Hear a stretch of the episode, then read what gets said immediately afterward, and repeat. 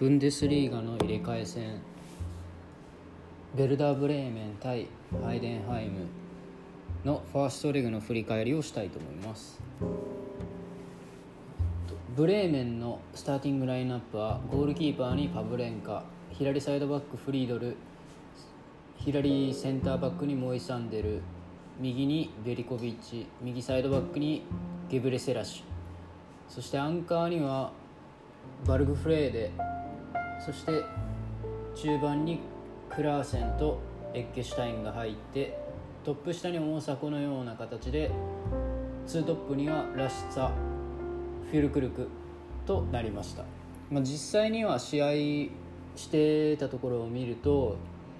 フィルクルクがトップ気味ですね。フィルクルクがトップででツーシャドウのような形で大迫とらしさが入ってで前半は4312みたいな形4321みたいな形だったんですけどバルグフレーデが後半になると、えっと、センターバックの一角として入って、まあ、モイサンデルが真ん中で左にバルグフレーデで右にベリコビッチという形になりました。基本的にえーと、この中断明けからで、えーと、ブンデスリーガが終わる5試合ぐらいはブレーメンの戦い方としては、まあ、フィルクルクにボールをつけてその落としを大迫からしさが受けて攻撃に展開していくという形です。でそうですね。ブレーメンは基本的に失点数がかなり多くてま、攻撃ボール持てるチームではあるんですけれどもやっぱりそうですねあのハイボールの処理とかが苦手ではあります。つないでいくチームなので。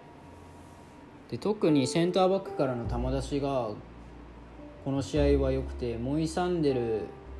が基本的にボールを持ってハイネンハイムは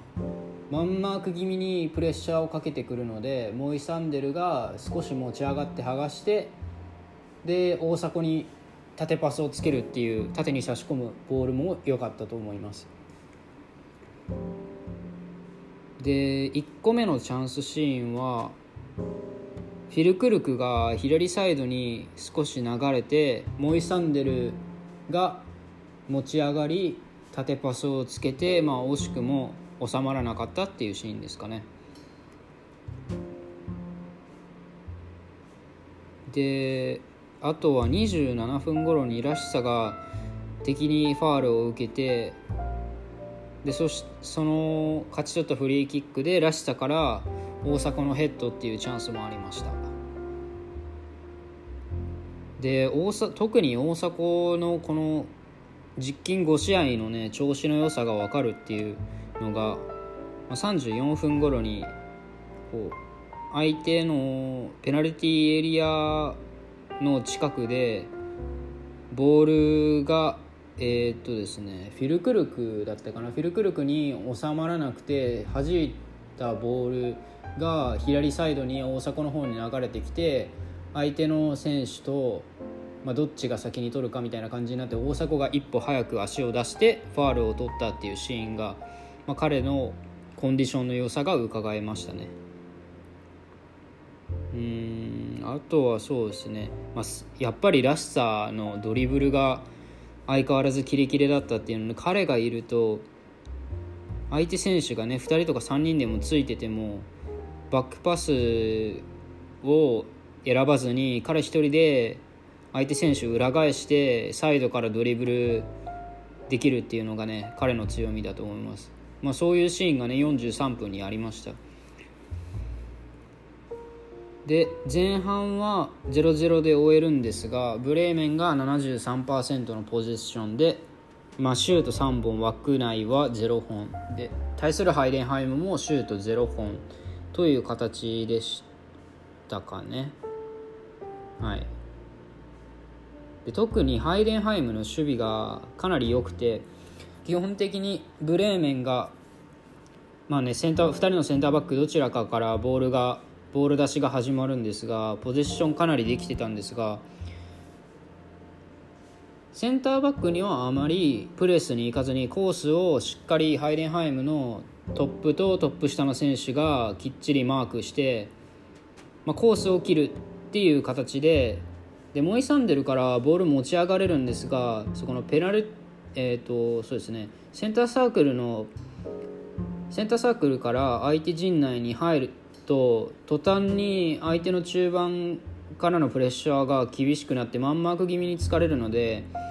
かなり外すのが難しくてボールを中に差し込めないっていう状況も多かったように思います。で後半に入ってチャンスは何回かありましたね。やっぱ一番良かったチャンスが最初のチャンスは77分頃のショートカウンターでえー、っとこれはラシッツァからボールがバーテルス入れ替わりで入ったバーテルスにボールが入りバーテルスが右サイドからクロスを入れて大迫のヘッドに合うかというシーンでした、まあ、これは惜しくも枠には飛ばずという感じですね。で84分にもう1個チャンスがあってえー、っとモイサンデル持ち上がったモイサンデルからバーテルスにパスが渡りそして交代で入ったビッテンコートですね。ビッテンコートとバーテルスと右サイドバックのゲブレセラシュのコンビネーションで右サイドを崩してビッテンコートかバーテルスどちらか忘れたんですがハーフスペースを取った時に、えーと、ゲブレセラシュがうまくハーフスペースにボールを入れ込んで惜しくもチャンスとなりましたね、まあ、ゴールにはなりませんでしたが。やっぱりそうですね。ハーフスペース取って追い越しの攻撃をしていくとハイデンハイムの厳しい守備のマークを外せるのでそのずれて逆サイドの選手が入ってくるとゴールを決めるチャンスもできたのかなと思います。で86分残念なことにモイサンデルがカウンターを受けた時に足を出してしまって2枚目のイエローで退場となりました。